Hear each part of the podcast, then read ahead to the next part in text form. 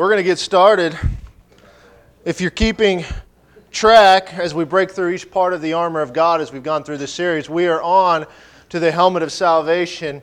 And I'll tell you, and you need to thank me for this, is, is every week as I prepare, the first thing I do is I write out a whole list of notes, and then I narrow that down, hit the highlights, things like that, because I could keep you here all day.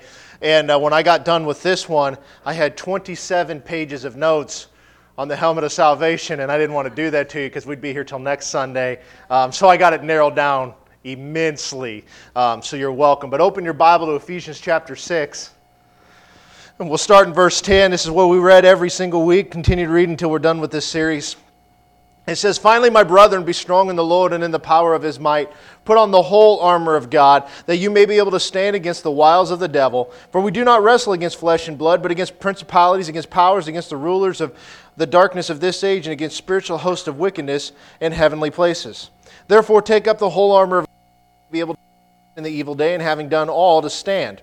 Stand therefore, having girded your waist with truth having put on the breastplate of righteousness, and having shod your feet with the preparation of the gospel of peace, above all, taking the shield of faith with which you will be able to quench all the fiery darts of the wicked one, and take the helmet of salvation and the sword of the Spirit, which is the word of God.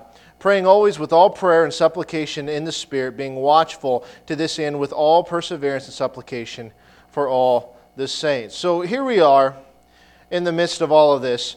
And we've gone through this armor of God, and the one thing that you need to notice is that as a whole, there are three offensive weapons, there are three different defensive weapons, and then, of course, there's one that's kind of neutral.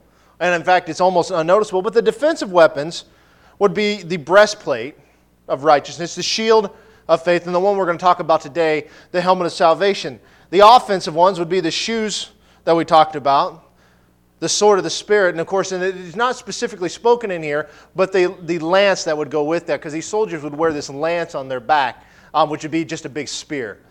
And we'll talk about that later. And then, of course, the neutral one would be the loin belt.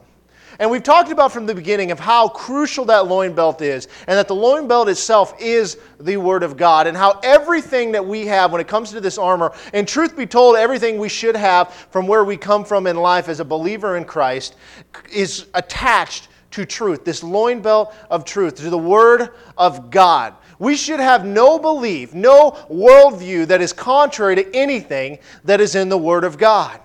It goes, it should intertwine with every aspect of our life, to the jobs that we take.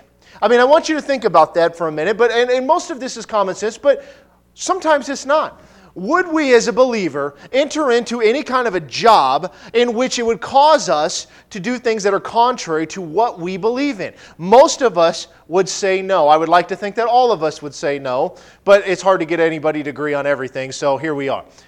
We wouldn't put ourselves in that situation. Our political views should stem from the foundation of that this is what God says about X, whatever that X happens to be. And so it should affect the way that we would vote or the way that we think. The problem is, is that the worldview that we hold to typically has more to do with the way that we were brought up and the areas that we grew up in. If you've ever met anybody that's come off of an Indian reservation, they have a different mindset than somebody that grew up in white rural America. Why? Because they have two different standards of which they process everything through. Because they were brought up differently. Somebody who grew up very poor has a different worldview than somebody who grew up very rich. Because here you have to work for everything, nothing's ever given to you. But if there's somebody, the golden spoon, if you will, if you've ever heard that analogy, is that every, you're entitled to everything. And so it affects the way that we do things. And so this, this loin belt, this, this neutral position that really doesn't take a offensive or defensive side, is crucial understanding that everything lines into it. it. It hooks into it. It attaches into it. And this thing really holds everything up. And then you look at the defensive and offensive weapons, and while they are defensive and offensive, they also intertwine inside of that because they do go on both sides. But as I said, we're going to look at verse 17. It says, And take the helmet of salvation. And so I've got a couple of pictures here to take a look at of what these helmets kind of look like. Again, some of this, these obviously were not, you know, the literal ones that they were found back then. Um, but they give you a good idea, a good indication of what these look it like. So the helmet itself was very flamboyant, okay? It stood out. It was ornate, it was intricate. It had a lot of carvings in it. And a lot of times it would look more like artwork than it would just what you would think of as something that was a piece of armor just kind of like some of the other stuff that we talked about. I mean, every one of these things were custom made to the individual, just like all the other pieces of armor. So sometimes these things would have these landscapes carved into them or these farm scenes carved into them. And frequently, and I couldn't find a good picture of this, but the entire helmet would look like the head of an elephant or the head of a horse or something uh, that would make it stand out, some other very fierce, strong animal for no other reason than it's just decoration. There wasn't really a purpose that I could find in this. And on these, especially the, the decorative ones, they would have these huge plumes, and you can see that up there. And that plume was usually made out of feathers. They would color them colored feathers or some sort of a horsehair, and it would stand straight up out of the top. And the whole point of this was to draw attention to it. That's all it was for. Now, a lot of times they would have, you know, sometimes two different helmets. Um, they'd have one that would be used in part of a public ceremony or parade. We talked about other pieces that were like this. And if that was the case, this plume would be very, very long. It was almost like the longer the plume, the better you were. It was a, a rite of passage, if you will, or something like that. And it would actually hang down about the middle of their back. It'd be very long. And they would use these in these parades and things like that. Um, the tr- helmet that you see a lot of times in battle, sometimes it would have the plume. Other times you can see this one here on our, would be your left, um, or your right, excuse me, doesn't have anything on it. And that was what you would see a lot of times because you don't, when you're in battle, you don't necessarily want to draw a lot of attention to yourself, right? Like, hey, I'm over here. Everybody else is ducked down. You got this giant red thing sticking out. I wonder where he's at. So these helmets were made of bronze and they were equipped with pieces that were specifically designed to protect the jaws and the cheeks. And you can kind of see that there. And these things were sturdy and they were very heavy. We have no idea how heavy these things were to wear. Um, they were so heavy that they would put some sort of a spongy material in the interior of this helmet to kind of soften it on the soldier's head to make it more comfortable, but they were incredibly strong. Nothing could really pierce this thing. I mean, it would take a lot to get through it, and not even this battle axe. And if you've seen that, this double edged axe that they would hold in their hands, which were incredibly sharp and incredibly strong. But one thing about this helmet is that you don't walk down the street with it on without it, people taking notice to it right? It sticks out. You see this plume pointing up in the air, or whatever the case may be, all the designs, all the intricacies of it, it sticks out. And I think it's interesting of why the Holy Spirit would compare a piece of weaponry like this to salvation. Because honestly, on the surface level, that doesn't make any sense until you really start to think about what is salvation. What does Ephesians 2 8 and 9 tell us? It's a gift of God. In fact, salvation is the most elaborate gift that God has ever given us. And when someone is truly walking in a knowledge of their salvation and who they are because of it, that sticks out. And I think it's interesting how Paul used these words here because Paul likened salvation to this flamboyant helmet that everyone who saw it would notice. It would stick out to them. These plumes serve no other purpose except to get noticed. And Paul is telling us that any person who is confident in their salvation and when he or she is walking in this powerful reality of all that salvation means for them, that this person is incredibly noticeable. And so let's look at some of these Greek words, and I broke some of these down for you, and we'll do this each week because it gives you some different ideas. But the helmet comes from this word, and I'm going to butcher this, and I'm probably going to butcher most of them today. They just keep getting longer.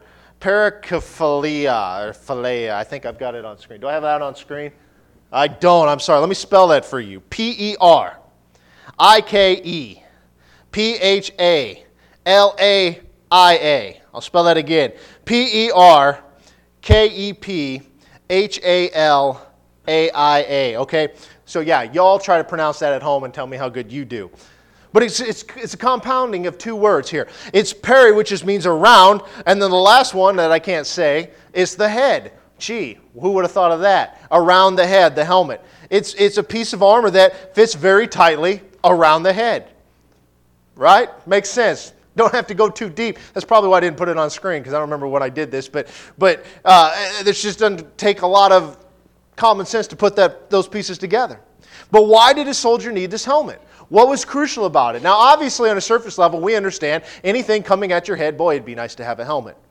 But often, what would happen is these opponents that they would face would carry this battle axe that we mentioned before. It was this short handled thing, and it had two sides on it. It was, it was heavy, it was strong, and it was sharp. And it had one purpose, and it wasn't for looks it was to cut people's heads off. That's what it was for. It was a crucial piece of armor that they had this helmet. And truthfully, it's no different than what we have, why we have it, why Paul put this in here the way he did. To face the adversary without your helmet uh, would be the equivalent of spiritual suicide. Why wouldn't we put this on? So, again, I've asked you this week in, week out Where's the battlefield? What have we seen? From the time that we were talking about the spiritual warfare and to the point where we're gotten now with the armor of God, where is the battlefield when we're dealing with this? It is the mind, right? We've shown that time and time again. If you look at all of this stuff that throughout Scripture is pointing back to the mind, the devil comes to attack your mind. Why does he do that? Because your mind is the control center of your life. Whether it should be or not is up for debate because we do have the Holy Spirit and we have a, a, renewed spirit. And this mind shouldn't be what's controlling us in the aspect that it should be renewed to what God wants, if you're following what I'm saying. The enemy knows that if he can seize control of your thought life, then he can begin to extend his influence into other areas of your life. And Paul's choice of words here tell us we've got to learn about this salvation, what it is, and what all that it includes. Because salvation, in and of itself, basic is we were not right with God, now we are right with God. But what does that entail? What does God say about salvation? We need to understand these, eh, these things, and we have to spend time as individuals digging into what salvation is because the American church has watered down what salvation is. Through, through uh, denominations and through bad teaching and the whole seeker sensitive movement, oh, you don't have to repent. We don't ever talk about the blood of Jesus and we don't talk about repentance and the things that you need to do. You just got to be good and love Jesus. That's all you got to do. No, there's more to it that. What does the salvation include? We have got to spend time studying what the Bible has to say about healing. We got to know it, we got to understand it, and we've got to accept it as truth because the Word of God says it. What the Bible says about deliverance, of being set free, no longer captive to sin. And what the Bible has to say about our redemptions and its beneficial consequences in our lives. We are redeemed. And we're redeemed out of no part that we had to play with it. It was a gift of God given to us when we receive it. Again, these are all very powerful truths that we have to understand and be able to give a defense, if you will, to why we believe these things. And the reason that we have to be able to give a defense is not because if somebody else comes and questions us about it, because things will happen in life that seem to go contrary to the Word of God. And if we can't even play out a defense in our own mind, then we'll begin to dwell on thoughts that don't come from God. It'll begin to turn us away from Him. When we have a full assurance of what God says on any of these matters, the enemy's attacks become futile. They're worthless. It doesn't matter. Whatever you say doesn't matter. It's what we believe that God says is true. So in Ephesians 6:11, we see this at the very beginning. It says, "Put on the whole armor of God that you may be able to stand against the wiles of the devil." And we've gone through some of this stuff, but let me break this down again. The first thing we need to understand is this put on came from the Greek word enyo, and this is somewhat of, of a uh, recap here. But it means to put on the entire thing. But when it says whole armor of God, gives us something that we should know, a truth in this, that God has equipped us with everything that we need to stand against the enemy. But whose job is it to put it on? It's our job. Paul says, put it on, which implies that we can take it off or we can ignore it. One of the two. It means maybe we had it on, but we take it off. But he says, put on not just parts, not the parts you like. He says, put on the whole armor of God, which requires some discipline in the believer's lives. This doesn't just happen. You're not going to wake up on mornings like, ooh, I feel the armor today. No, we have to be diligent about doing this. He provides it for us. God provides it for us, but we choose whether we want to use it or not. And by making no choice, we made a choice. But let's look at some of these words here. Again, the word wiles comes from the Greek word methodos, which is where we get our word methods. It's broken down into two words. The first one is meta, which means with. Odos, which means a road. It's where we get our, our word for odometer. And literally means with a road. Now, the methods of which the enemy uses, right? We talked about this before, but let's just recap this again. What is he trying to do? He uses these methods. They're always the same. And what this is implying, what Paul is telling us, is that he has a road that he takes, and it's always the same. There's no creativity in it, there's no variety to it. He uses one road, he uses one avenue attack. He always attacks believers in the same way. It's the same way every time. It's up here. This road of where it's going. Where do you suppose the devil's road goes? It goes right to our mind. Because if he can control this, then he can control the rest of it. He can control the way you speak, he can control the way that you act. 2 Corinthians 2 and verse 11 says, Lest Satan should take advantage of us, for we are not ignorant of his devices. What is a device? Device comes from the Greek word noemata, which is the root word for nous, N O U S. And it's the word for mind. This is implying the scheming of a mind, that we are not ignorant of the mind games that the devil tries to pull on us. So, where's this road headed? It's the mind. Where's the battlefield? In the mind. You guys see, again, I'm showing you every week how these things connect one to another. We see the word deception used in different places. It comes from the Greek word dolios, D O L I O S. I think I'd have it up on, on the screen. And this does not mean that this is deception that happened accidentally or deception that happens haphazardly, like, oh, I deceived him. Way to go. I didn't mean to. This word is used throughout New Testament times in different verses that are connected with the devil's deceptive abilities. It's, it's all over the place. And so, dolios actually means, when you break this down, to bait someone. As in, you would be baiting a fish, right? You ever go fishing, you don't throw out a bare hook. You won't catch anything. I've seen one person do it. When I was a kid, I was fishing and I hooked into something as I was sitting there and it pulled my pole in the water. And I was probably 10 years old and some nice gentleman sees it happen and he goes over there. He's trying to hook my pole for me and get it back and catches a baby bass on a bare hook. Never seen it before, never seen it again. But the smart money is you bait the hook. You do something to draw people or draw these animals in, draw these things in to make them come to where you are. The enemy takes a road to a person's mind. And if he can beat down the person's resistance, he'll begin to wage warfare with some sort of device in that person's mind. He's setting bait in front of them with these lies and accusations, hoping that the person will bite it. He's laying these things out. If he can get you to begin to doubt God's word, that's the, that's the number one things that he does. You saw in the example of when he tempted Jesus. He tried to get Jesus to doubt the very word of God by misinterpreting or misusing it.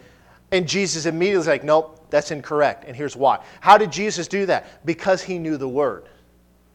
Had he not, it may have been a different story. It's the same with us. We have to know what God says about the things that God says, but we don't. We have a bunch of catchphrases. If I see on Facebook one more time somebody say something like this I know God in the Bible that God said He'll never give me more than I can handle, but blah, blah, blah. That's not in the Bible. Okay? Let's make that very clear now. If you thought it was, I apologize. I hope I didn't step on your toes too hard. It's not in the Bible. It's, just, it's some sort of like cultural thing, like, oh, God never gives you more than you can handle. I wish He didn't trust me so much. That's not what it says. He said He'll never lead you into tempt- or He'll never allow you to be tempted past what you can uh, abstain from. Where we to get this other thing is beyond me because it's the American way. We just love God. And God, God, I know you'd never allow me to put, put things on me that I couldn't handle. Well, guess what? We live in a dirty world where things come and attack us.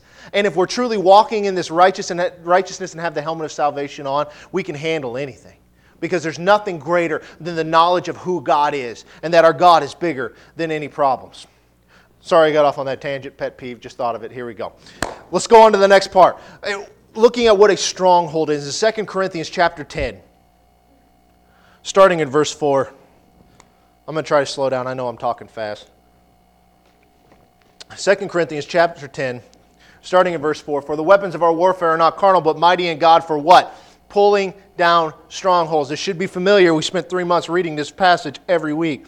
Casting down arguments and every high thing that exalts itself against the knowledge of God, bringing every thought into captivity to the obedience of Christ, and being ready to punish all disobedience when your obedience is fulfilled. So, here we're going to go look at some of the Greek words in this passage. I gave you a, an understanding of that in the last series, but now we're going to break it down even deeper. The word stronghold comes from the Greek word ochuroma. O C H U R O M A. It's one of the oldest words in the New Testament, and it was originally used to describe a fortress. We all know what a fortress is, right? Okay. But by the, the New Testament times, this word, the same word, was used also to depict a prison. So it was the same word used for two different things a uh, fortress and a prison. So when we put this in context, that the, for the weapons of our warfare are not carnal, but mighty in God for the pulling down of fortresses or for the pulling down of prisons. So a stronghold is like a fortress in that it's this fortified place, okay, this, this area that's, that's got these thick walls. They, they, they were built up kind of like a castle or, or a, a citadel or a fort of some sort, where they were these huge, thick walls. They were impregnable walls. And what were they used for? They were keeping outsiders from breaking in. They'd build these walls very, very high for one purpose keep outsiders out. We don't want you in. But later, this word also began to get translated to mean prison. So, what does a prison do? Well, it does the opposite of a fortress. Where a fortress keeps outsiders out, a prison keeps insiders in. See how that works? you guys, you're like, man, I'm glad I came to church today. I didn't know that. No, that's exactly what it is. It keeps the insiders from getting out. The fortress keeps the outsiders from getting in. The fact that this word stronghold can be translated as both fortress and prison tells us something very important about it.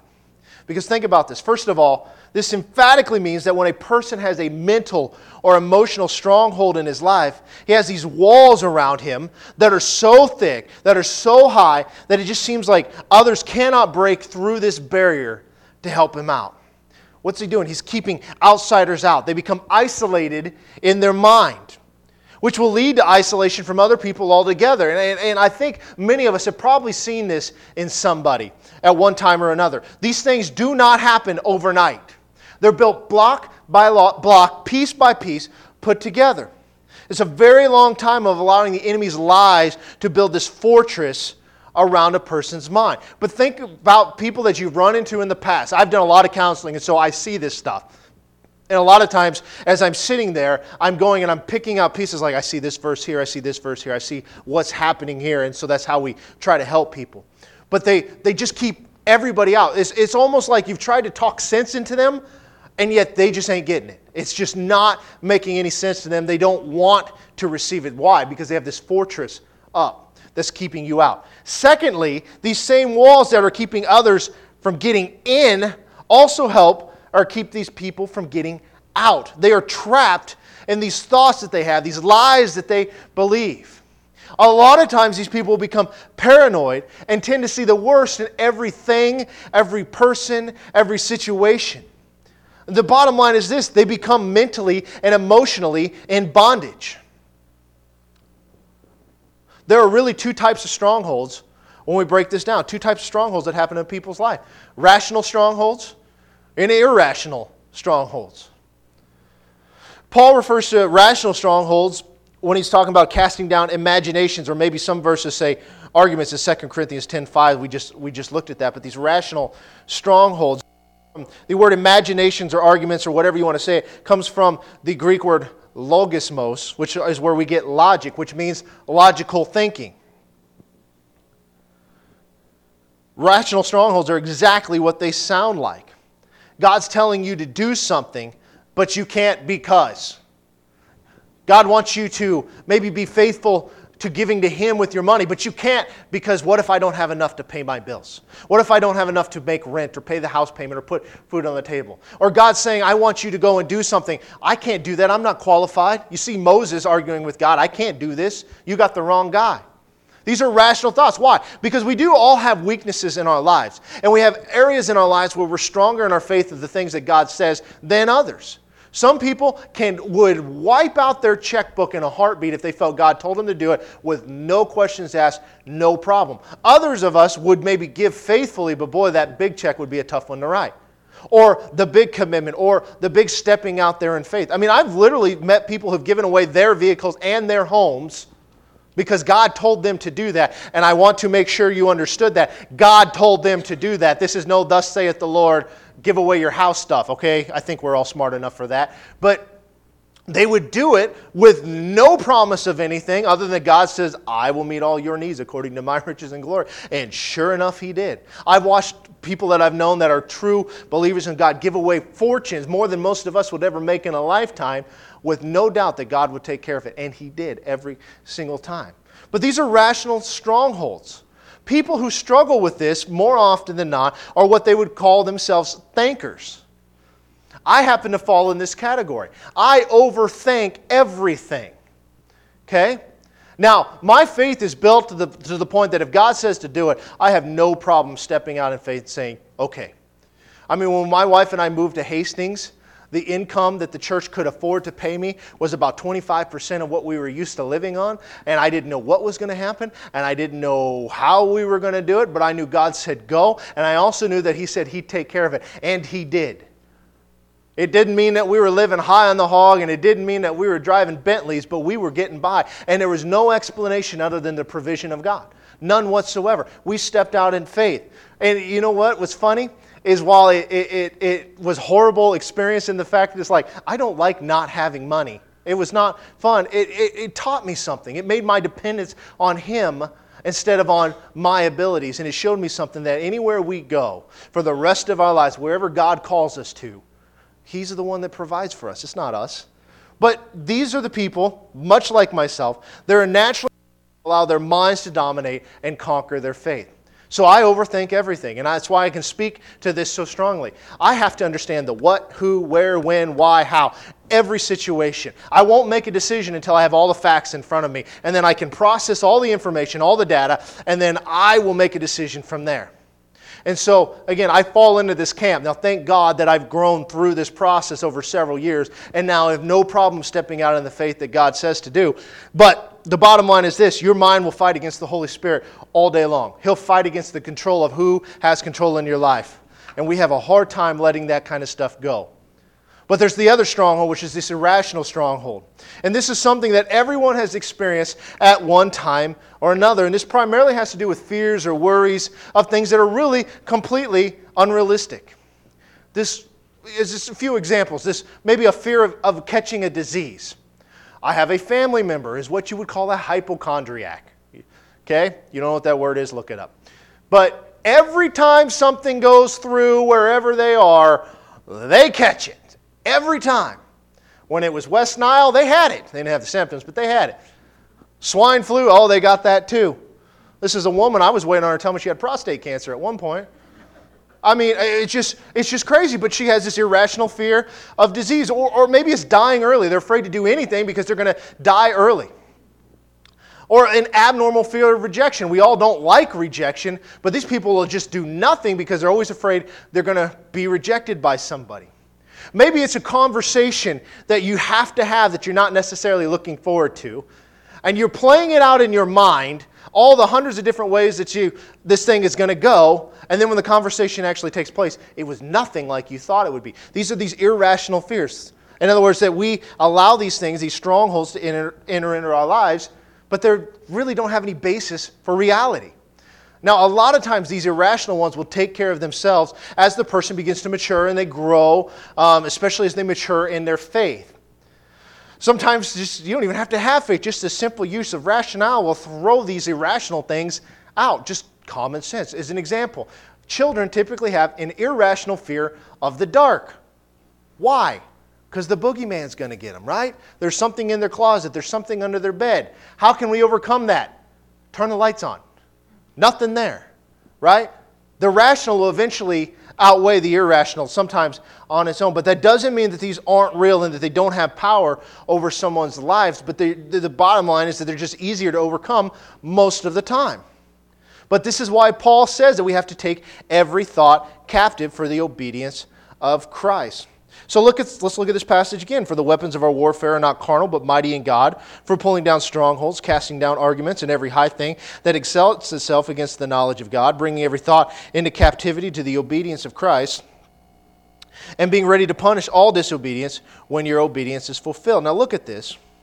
We've read this a couple of times. We read this every week for several months there's something that really should jump out at you about this passage because we're talking about spiritual warfare. We're talking about the armor of God and about doing battle essentially with the enemy, right?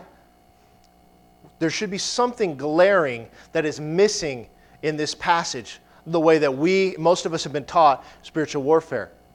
Paul never once mentioned the devil.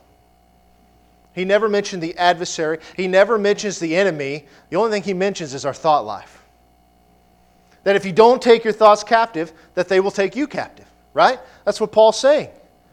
Bringing every thought into captivity. This whole setup here is this from this Greek word.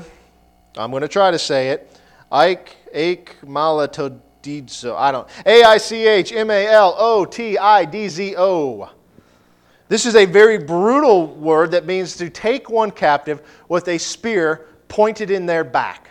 So it's not a friendly word. But Paul is telling us that these thoughts won't be taken captive easily, but that we've got to be brutal with ourselves and forcibly seize control of our minds. This is what Paul's saying with this. If our minds and our emotions try to get away from us, then we must grab hold of them and force them into subjection. The word thought that was here is, is noema. It's the same meaning as the word devices from noemata that we saw earlier in 2 Corinthians 2 in verse 11. But but the bottom line is this is Paul is talking about mind games. He's not talking about the enemy. The enemy may be waging war against our mind, but what he's saying is we have to control the battlefield. We have to be in control of it. So let's look at this passage again down in, at the bottom there at, at verse 5. It says, casting down arguments and every high thing that exalts itself against the knowledge of God, bringing every thought into captivity to the obedience of Christ. So this word obedience means is hup, ah, hupako. Okay, H U P A K O E. I'm sorry. Uh, these things are tough. This comes from two words. Hupo, which means under, and akal, which is acoustics, which is where we get our word for sound. It's the picture of forcing someone into a subordinate position and then making them listen to you. Forcing them into subjection, making them listen. We're, we're talking about the mind. We're forcing our mind into subjection to the things of God. That you're not going to control my life, the things of God are going to control my life. And these are all these things that as you break these down, that you have to see this battlefield. Why do I keep asking you every week, where is the battlefield? Because we have to understand this. That the battlefield, when we're doing battle with the enemy, we're not out there swinging the sword of the Spirit around and things like that. It is controlling this. So there are a couple of different things. We talked about stronghold, but the next thing we need to talk about is this oppression. Is another thing that the enemy can use against it. So, what is oppression? You see this in Acts 10 and verse 38. It says, How God anointed Jesus of Nazareth with the Holy Spirit and with power, who went about doing good and healing all who were oppressed by the devil, for God was with him. Word oppression comes from another word I can't pronounce. I'm not even going to attempt, but you see it up there, right? Uh, you can see why I'm not attempting. It comes from two words kata, which is something that is dominating or manipulating, and dunamis, which is power that is explosive. We've seen that word dunamis a few times. Uh, it's basically a force that comes to powerfully dominate and manipulate. Now, technically, when this word is used, it's portrayed as an image of some wicked tyrant or an evil king that is forcibly imposing his will upon the people that he's king over, or he's his subjects, basically. But what Paul is showing us here is that when a person is oppressed, his mind and emotions are manipulated and dominated by an outside source. When a stronghold in the mind remains unchallenged, it will eventually turn into a serious case of oppression. It's one after the other. Once this oppression sets in, the end result of this is flat out hopelessness. They can never seem to break through. And I've counseled people with this, and it seems so like the answers are so simple but yet there's something holding them back. because this is a long process of this setting in. The only thing that can break through this is the power of the Holy Spirit, and that individual has to allow that to ha- happen. And this whole thing, when we talk about the strongholds and the suppression and even the hopelessness that comes from those, is where the helmet of salvation comes in. Salvation protects your mind. 1 Peter 1.13. I'm trying to land this plane, I promise. It says, Therefore, gird up the loins of your mind. Be sober and rest your hope fully upon the grace that is to be brought to you at the revelation of Jesus Christ. So much in this, but, but here's what it's saying is that when we see gird up the loins of your mind, it's saying gather up the loose ends of your mind and get it in line with the Word of God. The helmet of salvation gives you God given attributes and benefits, it's deliverance from sin. It's salvation from hell. It's divine protection and preservation. It comes with healing and wholeness and complete soundness of mind. In other words, God has given us everything we need to stand against the enemy. Everything. Put on the whole armor. We have everything that we need. But what is a sound mind?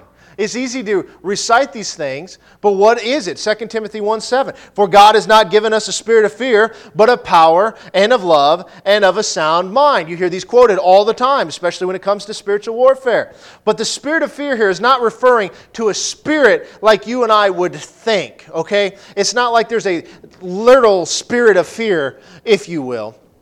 But this is more of an attitude, the walking in fear all the time. Because, in the same way, there's not a literal spirit of fear, there's not literally a spirit of power and a spirit of love and a spirit of sound mind. He's talking about the way that we think.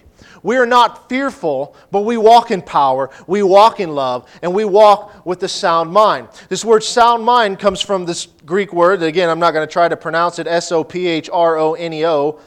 The first one, it's, it's a compound again, a lot of these are. The first one is sozo, which is saved and delivered. We've heard that one before. The last one is phroneo, which means intelligent thinking.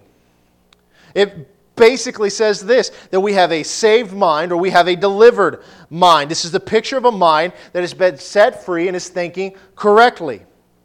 When your mind is guarded and renewed by the word, you begin to think like you should. In other words, it's perfectly rational to trust what God says about every situation. Perfectly rational. The world tells us it's perfectly irrational that we even show up on Sundays. But the truth is, is that a saved mind, set free and delivered by, from the devices of the enemy, it means it's perfectly rational that I will trust God to do what He says He would do. I can put my hope in nothing less than Jesus Christ, His blood, His righteousness, the things that He's given me. I will believe in that. And this doesn't just happen. This is from someone who is diligent about studying and understanding the Word of God. Somebody can be saved for years, but still have an unrenewed mind and still be in bondage. It amazes me when I see somebody who's been walking with the Lord for 40 or 50 years still struggling with this because they believe parts of the Word, but they've never accepted it all as truth. Romans 8 6 says this For to be carnally, carnal, ah, carnally minded is death, but to be spiritually minded is life and peace. What does this tell us? We can be carnally minded, but we can also be spiritually minded. Which one do we want to choose? And it shows the difference between the two. Titus 1:15 To the pure all things are pure but to those who are defiled and unbelieving nothing is pure but even their mind and conscience are defiled defiled now, these verses are about someone who is an unbeliever, but yet they do fit the mindset of many believers that we have today. That they've never been disciplined enough to renew their mind with the Word of God. This whole renew your mind thing has almost become cliche. But it literally means that whenever a thought comes in, doesn't line up with what God has said or what God has promised. And that's the question we have to ask ourselves. You see, the battlefield is in the mind. And the reason I'm taking you guys on this journey is we need to understand that. Because if we're going to be effective as the body of Christ to do the will and the work of the Lord, then we need to know where the enemy's advances are trying to come. Now we talk about, you know, strongholds and bondages that are over cities or that are over families or over different things. But if each believer would get their mind straight and believe wholeheartedly that what God said is true, and nothing can shake that, imagine what would happen. You could do a lot with a few. People who are sold out for the things of God. People who take the promises of God for what they are. People who are not ashamed to lay hands on the sick and watch them recover. I mean, that's, that's the thing. We're always afraid to pray for people who are sick because what if they don't get healed? The caveat of that is that while I, I have prayed for people who have never, you know, they didn't receive their healing or whatever, and there could be a thousand explanations for that. I just know what the Bible says to do. But by stopping praying for people, I didn't get any more people healed. You see how that works? So by doing this, I've seen some fruit of it. And some of it very likely is my own faith. You know, it's a lot easier to, to pray for somebody else than it is to believe for myself. But to stop doing what God said doesn't produce more fruit. The battlefield's up here. The enemy is going to lie to you. He's going to take from you. He's going to tell you things that aren't true. He's going to try to point you in directions that will lead you astray. And there's a reason that we are the body of Christ. Because we all come together with one heart, one mind, one purpose. We're here to follow God together. I know I went a little long, but let's pray. Father, we thank you. Thank you more than anything that you've given us all that we need, that you've fully equipped us for everything that we need to do life and to do your will and to do your work and do the things that you have for us. The things that you've called us to do, the, the things that you've, you've asked of us, Father, that we have the ability to do it, and that nothing will really keep us from it, Lord. And I thank you that we have overcome the enemy because of the work that you've done that your blood has made us righteous, that the gift that you've given us we have received freely, and we thank you for it.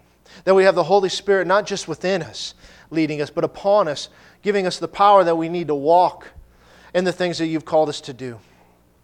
Lord, as we continue to study your word, I thank you that you bring out things to light to us that we need to know. That we leave each week different than we came, Lord, that we're never again the same, that we don't leave these doors just haphazardly, Lord, but that when we walk out, that we are entering the mission field, that we're entering into the place of darkness, Lord, and that we will be a light. Lord, we thank you for this church. We thank you for all the people here. It's in your name we pray. Amen.